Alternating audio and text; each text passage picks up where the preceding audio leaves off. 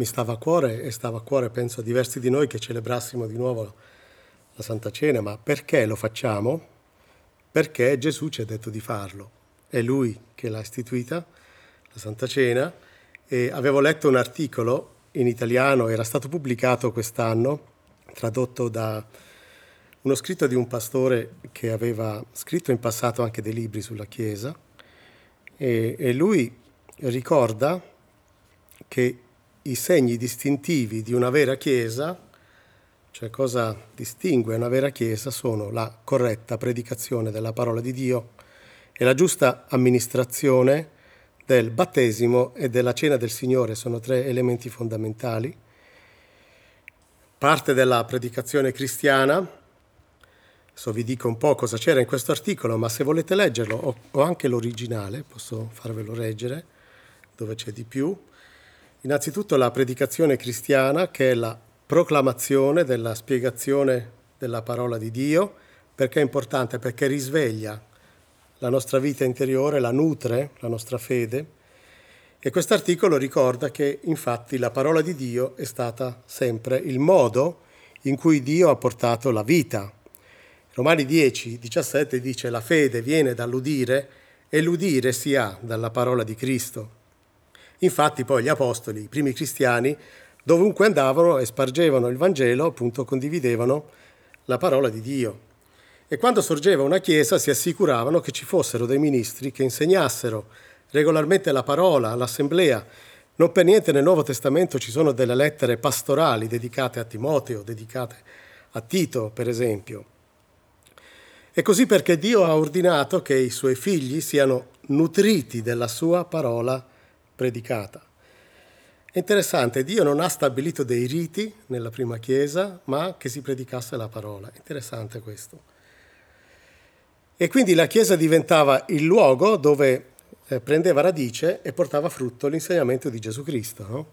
Questa era, era poi la conseguenza. E quindi chiaramente l'insegnamento di Cristo prevedeva anche che la Chiesa utilizzasse dei simboli per ricordare alle persone la benevolenza di Dio verso i peccatori. E quindi ci sono due azioni, due simboli che Gesù ha dato alla Chiesa locale per ricordare la bontà di Dio verso noi. Uno è il battesimo e l'altro è la cena del Signore. Il battesimo è il segno iniziale dell'appartenenza al popolo di Dio, quindi si fa una volta sola per eh, segnare l'inizio della propria conversione, della propria vita nuova, una volta che si è creduto nel Vangelo. E, e poi la cena del Signore, invece, che è un atto di ubbidienza che si ripete più volte, un segno continuo dell'appartenenza al popolo di Dio. Ora, prendere la cena del Signore non ci dà la salvezza e non dà la salvezza a nessun peccatore che non voglia pentirsi, è però vero che la cena del Signore, e questo è interessante dir, dircelo anche questa mattina, la cena del Signore è soltanto per i peccatori, però solo per una parte di peccatori, cioè quelli che si sono pentiti o che si pentono. La cena del Signore è anche un invito o un modo di invitare la Chiesa ad andare da Lui. Il Signore tante volte è lontano da noi e la Santa Cena ci invita ad avvicinarci di nuovo a Lui che è presente in spirito tutte le volte che noi cristiani ci riuniamo. Io sono in mezzo a voi, io sono con voi fino alla fine, ha detto Gesù. Quindi è un segno, una testimonianza visibile che abbiamo ricevuto la grazia di Dio. Ecco, il battesimo e la Santa Cena raffigurano, rappresentano la fedeltà di Dio verso di noi. Quindi quando noi partecipiamo stiamo dicendo che ci fidiamo del nostro Signore, che vogliamo vivere con Lui. Il Signore ci ricorda questa mattina, come tante volte, tutte le volte cerchiamo di ricordarcelo, che Lui ha già compiuto tutto per la nostra salvezza. Ci ricorda che noi non meritiamo nulla e che abbiamo gratuitamente tutto dal Signore per grazia mediante la fede, a condizione che ci ravvediamo, che ci pentiamo. E ci ricorda che la salvezza che noi abbiamo dipende veramente da Dio. Quando teniamo presente per noi questa verità, ci accostiamo con un altro atteggiamento verso il Signore. Perché? Perché da un lato sparisce la paura di non essere mai abbastanza davanti a Dio e dall'altra parte sparisce la presunzione di essere degni di qualcosa. Vogliamo leggere insieme il testo di 1 Corinzi 11, che è il tema di questa mattina, e voglio leggervelo dalla traduzione vivente del 2023, quindi una nuova edizione del Nuovo Testamento. Leggo da 1 Corinzi 11, 23 a 29. Io infatti vi ho trasmesso ciò che a mia volta ho ricevuto dal Signore nella notte in cui fu tradito. Il Signore Gesù prese del pane e rese grazie a Dio, poi spezzò il pane e disse, questo è il mio corpo che è dato per voi. Fate questo in memoria di me. Allo stesso modo, dopo la cena, prese la coppa oppure il calice del vino e disse questa coppa è il nuovo patto fra Dio e il suo popolo, un patto confermato con il mio sangue. Ogni volta che ne berrete, fate questo in memoria di me. Tutte le volte infatti che mangiate questo pane e bevete da questa coppa, voi annunciate la morte del Signore finché Egli ritorni. Perciò chiunque mangi questo pane o beva dalla coppa del Signore indegnamente è colpevole di peccare contro il corpo e il sangue del Signore. Per questa ragione ciascuno esamini se stesso prima di mangiare quel pane e bere da quella coppa. Se uno infatti mangia il pane o beve dalla coppa senza onorare il corpo di Cristo, o senza discernere, come dice l'altra versione, mangia e beve il giudizio di Dio contro se stesso. Allora, cosa ci dice questo testo? Innanzitutto ci dice chi è il padrone della Santa Cena, a chi appartiene questo evento, questo rito, se vogliamo anche in un certo senso. La cena è del Signore, perché il Signore l'ha istituita. È stato Lui a dirci di praticarla.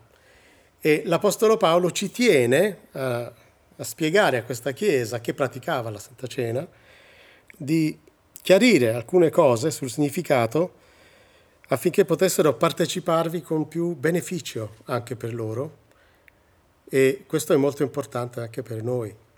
Ricordiamo sempre che il Signore ha istituito la cena e quindi Egli è al centro. È molto bello che l'abbiamo cantato questa mattina. Noi siamo stati invitati alla sua tavola il Signore dice venite a me, siamo invitati alla sua presenza. Già pensate questo. È grandioso, è come se fossimo invitati a casa sua. Però è bello è che Gesù non è che ci invita uno per uno, singolarmente, ma ci invita tutti insieme. E quindi quando andiamo da Lui, noi ci ricordiamo che non siamo soli, che gli altri sono importanti per Lui come sono importante io. Nel versetto 23 abbiamo letto, io vi ho trasmesso ciò che a mia volta ho ricevuto dal Signore, cioè la sua cena è strettamente legata alla persona e all'opera di Cristo e al suo desiderio che noi la praticassimo. Quindi è una sua idea. Per compiere la, la opera della nostra salvezza, Gesù decide un giorno di morire lui giusto per noi ingiusto, poi di trionfare sulla morte ed ora lui è con noi e vuole che noi lo ricordiamo questo, che lo ricordiamo quando ci incontriamo. E perciò sta a lui dirci che cosa significa e come celebrare la cena del Signore in modo che non dobbiamo dare spazio alla nostra fantasia. Egli è l'autore di una salvezza eterna ed esclusiva e questo vogliamo ricordare con questa cena. È la cena del Signore perché Lui è l'autore della nostra salvezza, per questo è la sua cena e noi siamo gli invitati. Ebrei 5, 8, 9 dice, benché fosse figlio, imparò l'ubbidienza dalle cose che soffrì e reso perfetto divenne per tutti quelli che gli ubbidiscono l'autore di salvezza eterna. Ma qui c'è una prospettiva che non ha limiti. Coloro che gli ubbidiscono, spesso nel Nuovo Testamento questa parola si riferisce alla fede. Coloro che gli ubbidiscono, cioè che hanno fede in Lui, che hanno fede non solo con la bocca, ma con la vita, cioè che hanno fatto della relazione con Gesù una priorità, questa è la fede. Cioè se io ho fiducia, che ne so, nell'autista di un autobus, lo dimostro salendo su quell'autobus. Se io veramente mi fido del Signore, lo dimostro affidandogli la mia vita. E questo è ubbidire a Dio, nel donare noi stessi a Lui. È molto bello questo fatto. E che cosa succede? Che Gesù diventa la priorità. Quindi coloro che gli ubbidiscono sono coloro che fanno del Signore la loro priorità. È interessante, in italiano c'è il nome secondo, o c'è anche il cognome secondi. E ricordo un episodio di qualcuno che si chiamava così, questo nome, e diceva io sono stato secondo tutta la mia vita perché ho sempre dato spazio agli altri, ho sempre messo gli altri prima di me, ho sempre fatto come volevano gli altri, sono sempre stato secondo. E a questo punto un credente interviene e dice ma sai una cosa, anch'io sono stato sempre secondo ed è un bene così, perché so chi è il primo nella mia vita. È molto bello questo, sapere chi è il primo nella nostra vita. Quindi Gesù è diventato per coloro che gli ubbidiscono l'autore di una salvezza eterna e ubbidire in questo contesto significa essere pronti a rivedere la propria vita, magari alla luce della fede, e non separando la mente dalle mani, perché sono le nostre mani che dimostrano cosa c'è nella nostra mente, sono le nostre azioni che dimostrano la nostra fede. E quindi quando ci avviciniamo alla tavola del Signore ricordiamo questa realtà e siamo invitati anche a rivedere la nostra vita, le priorità. E ricordiamo che Lui è l'autore di una salvezza eterna. E io non, non so, ma ogni volta rimango quando sento questa parola, perché non so se tu possiedi qualcos'altro sulla terra che sia eterno e che abbia lo stesso valore della tua salvezza eterna. Ecco, questo è un aspetto, è la cena del Signore, quindi Lui l'ha inventata, Lui l'ha istituita, Lui ci dice che cosa significa e come praticarla. E dobbiamo attenerci a lui. Secondo, è un memoriale, è un atto che celebriamo alla sua memoria, per ricordare, perché noi persone abbiamo la memoria corta, non soltanto gli anziani, tutti noi, a volte siamo sbadati. Gesù ha detto fate questo in memoria di me, eh, ripete in questo testo due volte, lo dice quando dà il pane e lo dice quando dà il calice o la coppa. Fate questo in memoria di me. La Santa Cena quindi mi aiuta a guardare indietro. Allora ogni volta io guardo indietro verso la croce e non posso passare davanti alla croce senza fermarmi e stupirmi di quello che questa croce evoca nella mia mente, nella mia vita. Cioè, lì Dio ha fatto la pace con me. Alla croce Cristo mi ha riconciliato con Dio. Mi ricordo che un amico una volta mi aveva detto che lui voleva collaborare con un progetto qui in Ticino per portare nelle scuole una cultura della pace e lui voleva introdurre in questo progetto una volta all'anno 5 minuti di silenzio per la pace, cioè 5 minuti di silenzio nelle scuole in tutto il cantone per fermarsi a riflettere sulla pace. E sono lunghi cinque minuti. Cinque minuti di silenzio. È successo a me Rosana di farlo il mese scorso in un deserto. Ora stiamo cinque minuti in silenzio, ci ha detto la guida, e ascoltiamo il deserto. Nessun suono. Noi cristiani avremmo un valido motivo per lanciare un'iniziativa del genere, perché abbiamo conosciuto il vero luogo della pace. E qui ci fermiamo ogni volta che noi veniamo davanti alla tavola del Signore. Per questo è difficile, perché dobbiamo fermarci, mettere a tacere i nostri pensieri, le nostre voci interiori e trovare questo minuto di pace alla croce. Dove potremmo trovarlo se no, se non alla croce? Perché noi conosciamo colui che è la pace in persona, conosciamo Gesù. Noi conosciamo il principe della pace, lui infatti è la nostra pace, lui che dei due popoli, cioè gli ebrei e i non ebrei, ne ha fatto uno solo e ha abbattuto il muro di separazione, abolendo nel suo corpo terreno la causa dell'inimicizia, cioè siamo tutti uno in Cristo, non conta più la razza. Questo è il messaggio del Nuovo Testamento. E quando ci fermiamo alla croce abbiamo i nostri minuti di pace. La domanda è quanto tempo passiamo davanti alla croce in silenzio e quanti ne passiamo altrove.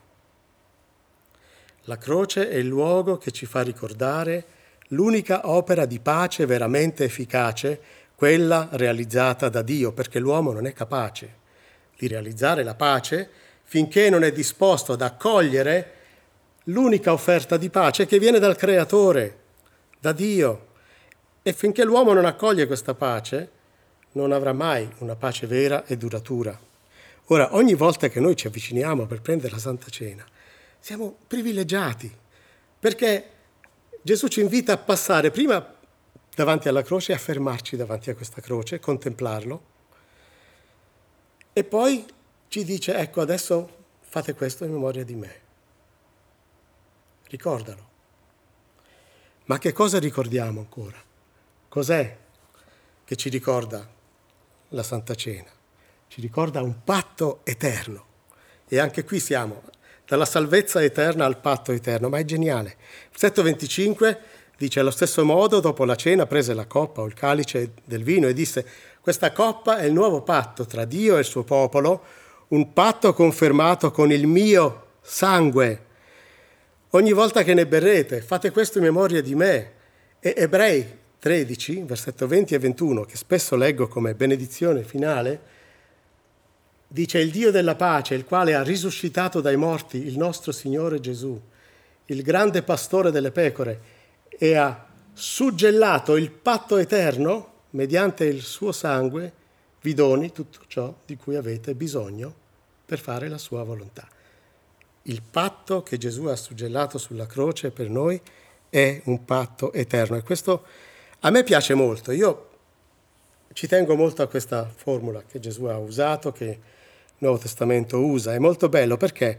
Perché mi ricorda che Dio non mi accoglie soltanto, non mi perdona soltanto, non mi salva soltanto per fede, ma ha preso anche un impegno verso di me, ha stipulato con noi, con te, con me, un patto indelebile che non può essere cancellato. E questo patto è stato suggellato con il suo sangue. E questo è grandioso. Mentre il sangue di Gesù sulla croce scorre, Dio decide di impegnarsi in modo particolare verso le sue creature e di offrire misericordia e di non ritenere colpevole, di non imputare le colpe a tutti coloro che credono. Tu sei parte di un patto di sangue che non può essere cancellato. Ed è questa la sicurezza della tua fede. È questo che ti dà la pace. Non dipende da me, non dipende da te, ma dipende da Lui. È grandioso. E poi un altro aspetto è una testimonianza, questo momento, ed è anche un annuncio. 1 Corinzi 11, 26, 27 dice, tutte le volte infatti che mangiate questo pane e bevete da questa coppa, voi annunciate la morte del Signore finché Egli ritorni. Perciò chiunque mangi questo pane o beva dalla coppa del Signore indegnamente è colpevole di peccare contro il corpo e il sangue del Signore. È una parola seria perché i corinzi all'epoca prendevano alla leggera questo memoriale e lo facevano senza riflettere e addirittura ne avevano fatto un'occasione per abbuffarsi, lo dice il contesto, non lo dico io, invito a leggere anche il contesto. Quindi prendere parte alla tavola del Signore vuol dire annunciare la morte del Signore, è un annuncio e non posso annunciare la morte del Signore senza includere quello che questa morte significa. Per cui soltanto chi può testimoniare di credere nel significato di questa morte, nel valore esclusivo ed eterno del sacrificio di Cristo. Soltanto chi crede davvero in questo può partecipare alla cena del Signore. Pensate, è la stessa regola che valeva per la Pasqua ebraica. Chi poteva partecipare alla Pasqua ebraica? Soltanto coloro che facevano parte del popolo di Dio e poi erano stati circoncisi. Quelli potevano partecipare alla Pasqua. E con la Santa Cena è uguale.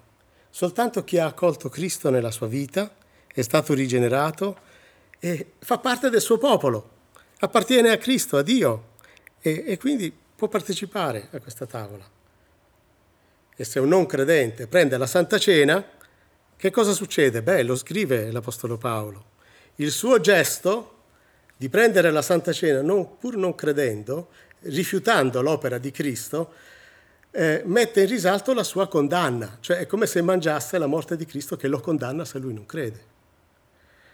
E quindi lo rende di nuovo colpevole, mangia e beve la sua condanna. Siccome nessun essere umano però è perfetto, e quindi non è che noi possiamo dire noi siamo degni, noi siamo i migliori. No, noi siamo peccatori e la Santa Cena è per i peccatori che si sono pentiti, per questo veniamo invitati ad esaminarci prima. Questo è molto bello perché esaminarsi vuol dire prendere coscienza di chi siamo. Tra l'altro va molto di moda questo fatto della consapevolezza, di prendere coscienza di chi siamo.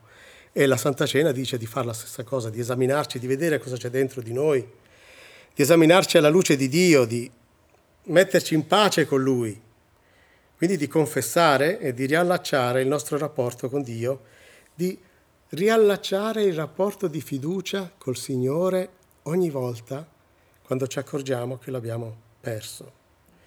La Santa Cena ci dà questa possibilità di ristabilire la connessione perduta con Dio.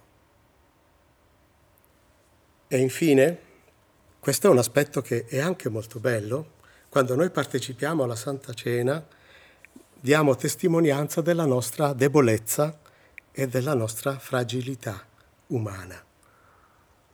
Perché noi testimoniamo che soltanto la potenza di Dio può salvarci. E infatti i simboli che Gesù ha stabilito sono non simboli di vita ma di morte. Il testo dice che testimoniamo non della risurrezione ma della morte di Cristo. Usiamo simboli come il pane, il corpo spezzato, morto, crocifisso di Cristo, il vino che è il suo sangue, che lui ha lasciato scorrere sulla croce, e la morte è in fondo il salario del peccato, e le scritture parlano di questa relazione che c'è tra il peccato, la morte, il diavolo. La morte è in netto contrasto con la vita, quindi qualcosa che noi dobbiamo, o per natura vogliamo evitare, ma la Santa Cena ci ricorda la nostra fragilità, che anche noi dobbiamo morire e viviamo per la fede in Cristo.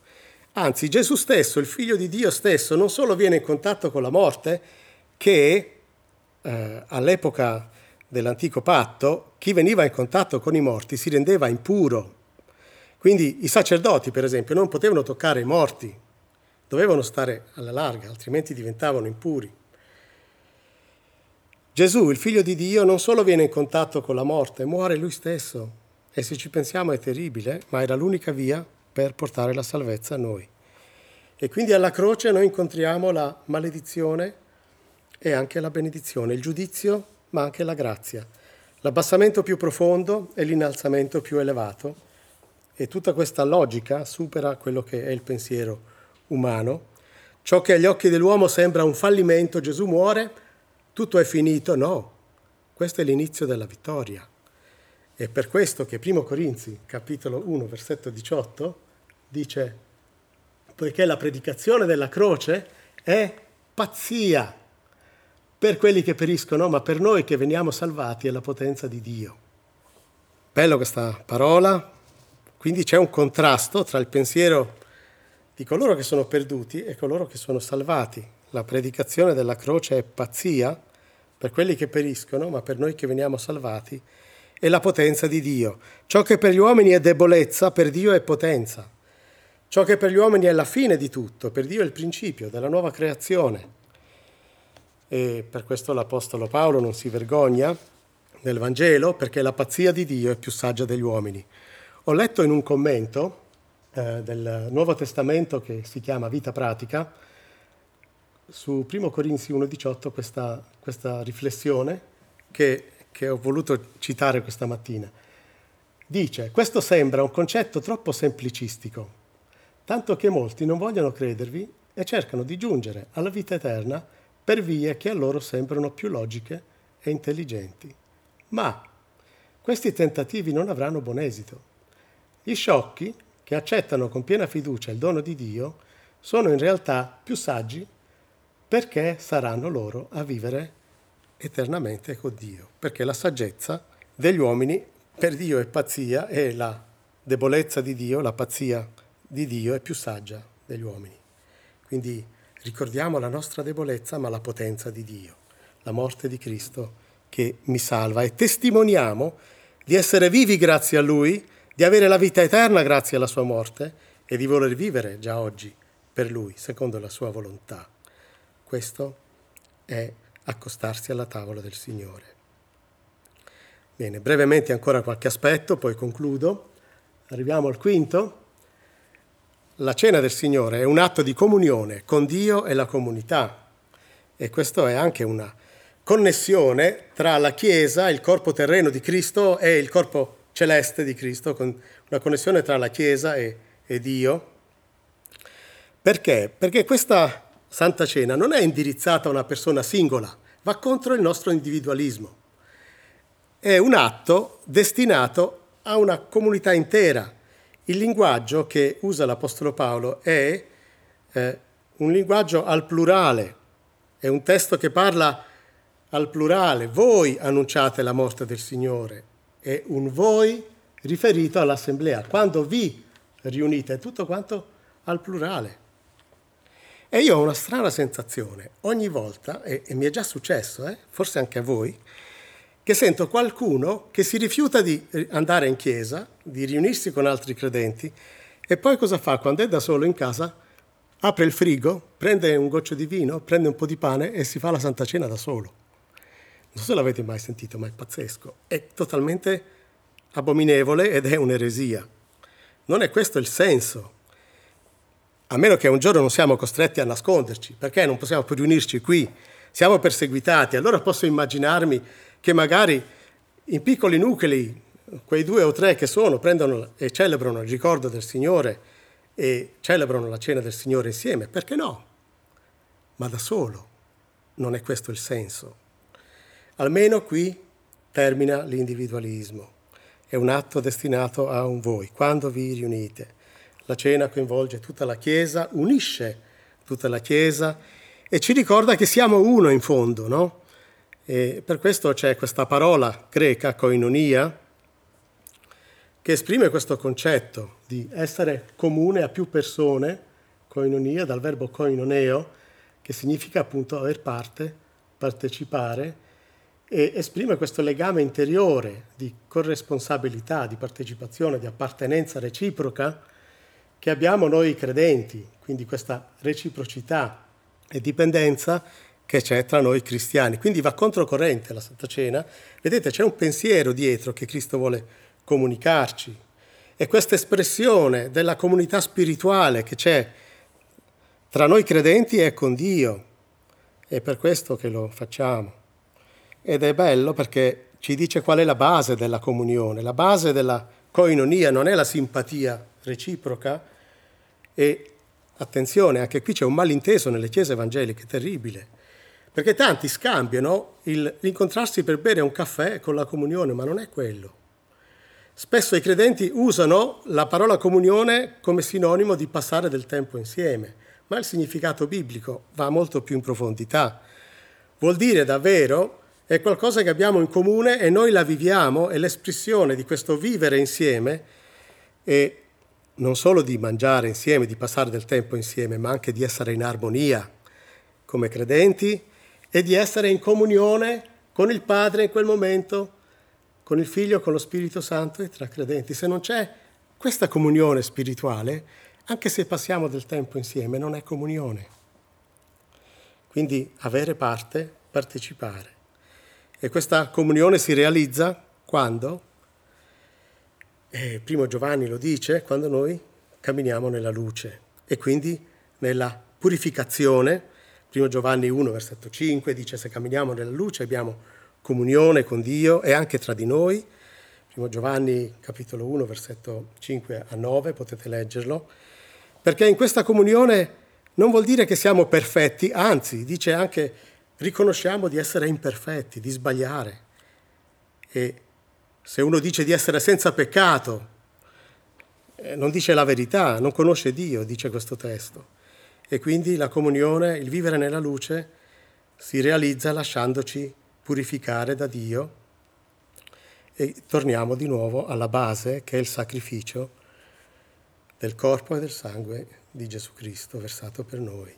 Che bello. Bene, è molto bello questo aspetto, cosa la comunione significa e quando ci incontriamo alla tavola del Signore la viviamo nel modo più profondo. Ovviamente se siamo in armonia come credenti possiamo mangiare e bere insieme e siamo in comunione e possiamo anche sentirci al telefono, scriverci dei messaggi e siamo anche in comunione. E questo è il bello, l'importante che siamo in comunione con Cristo, altrimenti qualcosa si interrompe. Però se siamo tra credenti, ma non c'è fiducia, non c'è stima, non c'è desiderio di capirsi, di ascoltarsi, dov'è la comunione? Ora la parola koinonia, voglio aggiungere solo due parole perché già che ci siamo, l'abbiamo qui questa parola, perché riguarda anche noi qui questa mattina, non solo per la Santa Cena, sapete.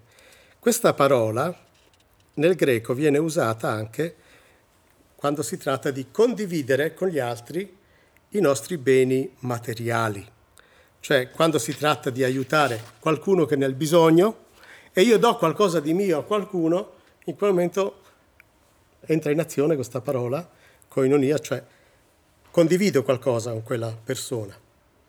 Altrimenti la nostra comunione sarebbe soltanto teorica. Eh, vi faccio qualche esempio.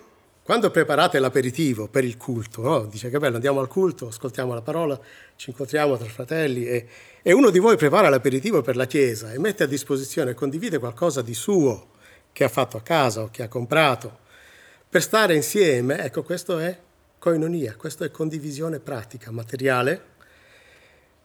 E quando partecipate alle offerte, fate esattamente la stessa cosa, perché donando un'offerta voi dimostrate che l'opera di Dio vi sta veramente a cuore e che ci tenete che questa comunione con Dio si esprima anche con la possibilità di avere un incontro insieme e quindi di incontrarci materialmente in un luogo. Quando diamo e condividiamo i nostri soldi per l'opera di Dio, dimostriamo che ci teniamo affinché questa comunione prenda piedi su questa terra e si realizzi su questa terra in modo concreto. Ma chi non dà nulla sta dicendo io non sono in comunione con voi e dimostra anche di essere indifferente all'avanzamento della testimonianza cristiana e alla realizzazione visibile della comunione. Ora, i primi cristiani vivevano questa comunione in un modo che oggi è impossibile, avevano un solo cuore, una sola anima, una sola cassa in comune e vivere in comunione in questo modo non lo facciamo più, è cambiato anche il tempo, ma il concetto, il principio rimane lo stesso, rendere partecipi gli altri alla propria vita spirituale e anche a quella materiale. E tutto questo è possibile solo se ho la vera comunione con Dio, se comincio a rendere partecipe Dio della mia vita e la mia vita la do al Signore. Ecco. Bene, vorrei dire ancora qualcosa su questo aspetto, che è l'esclusività. Allora, se io mi accosto alla tavola del Signore e ho comunione con Dio e con la Chiesa, questa comunione è esclusiva, cioè esclude tutte le altre comunioni che sono l'opposto di questo. Infatti, 1 Corinzi 10, 21 dice, voi non potete bere il calice del Signore e il calice dei demoni. Voi non potete partecipare alla mensa del Signore e alla mensa dei demoni, no? Cioè mangiare vuol dire comunione, la cena mi porta davanti a una decisione, ma io con chi voglio avere comunione? Non posso vivere in comunione con Dio e anche con chi è il contrario di Dio. La parola di Dio mi dice di essere saggio e di scegliere con chi io mi lego e con chi io stringo le mie alleanze. 2 Corinzi 6, 14 Non vi mettete con gli infedeli sotto un gioco che non è per voi. Infatti, che rapporto c'è fra la giustizia e l'iniquità? O quale comunione fra la luce e le tenebre?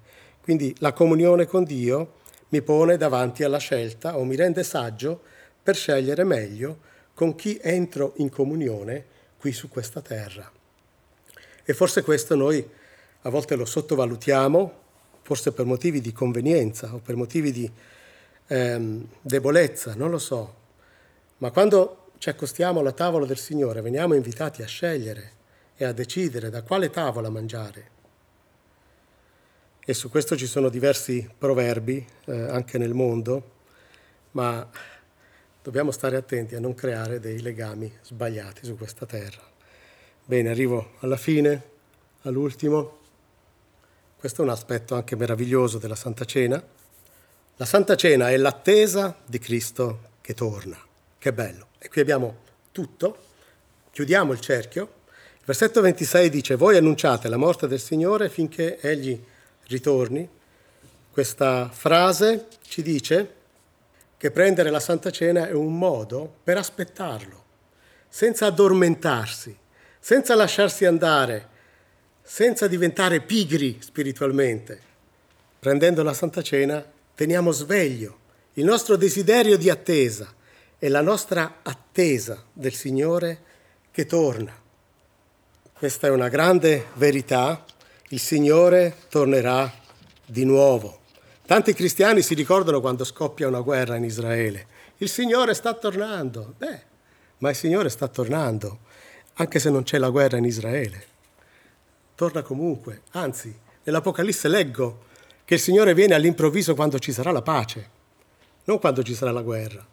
Quando tutti diranno pace, pace, pace, una grande rovina vi cadrà addosso.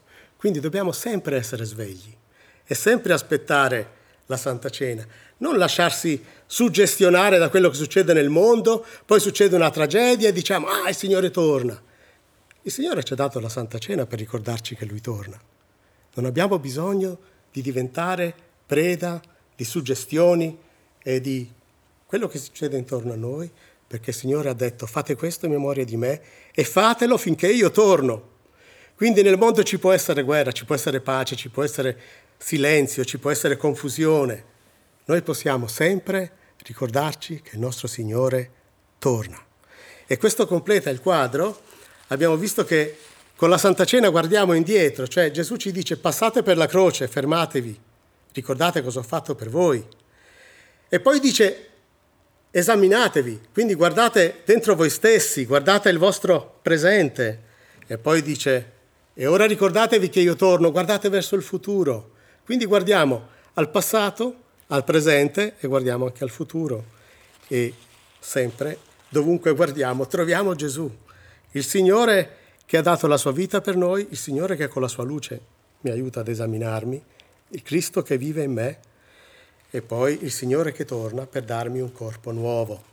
E questo è lo sguardo che mi fa avere la gioia che un giorno io sarò nell'eternità con Lui, celebrerò la cena di nuovo con Lui. E in quel giorno il male sarà finito.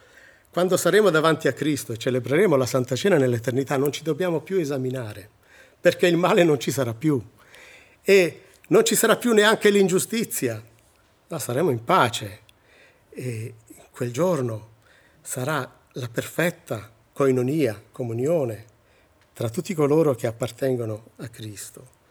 La cena celeste nell'eternità sarà nella purezza e nell'uguaglianza, non ci saranno differenze tra di noi, nell'uguaglianza più assoluta, nella comunione perfetta.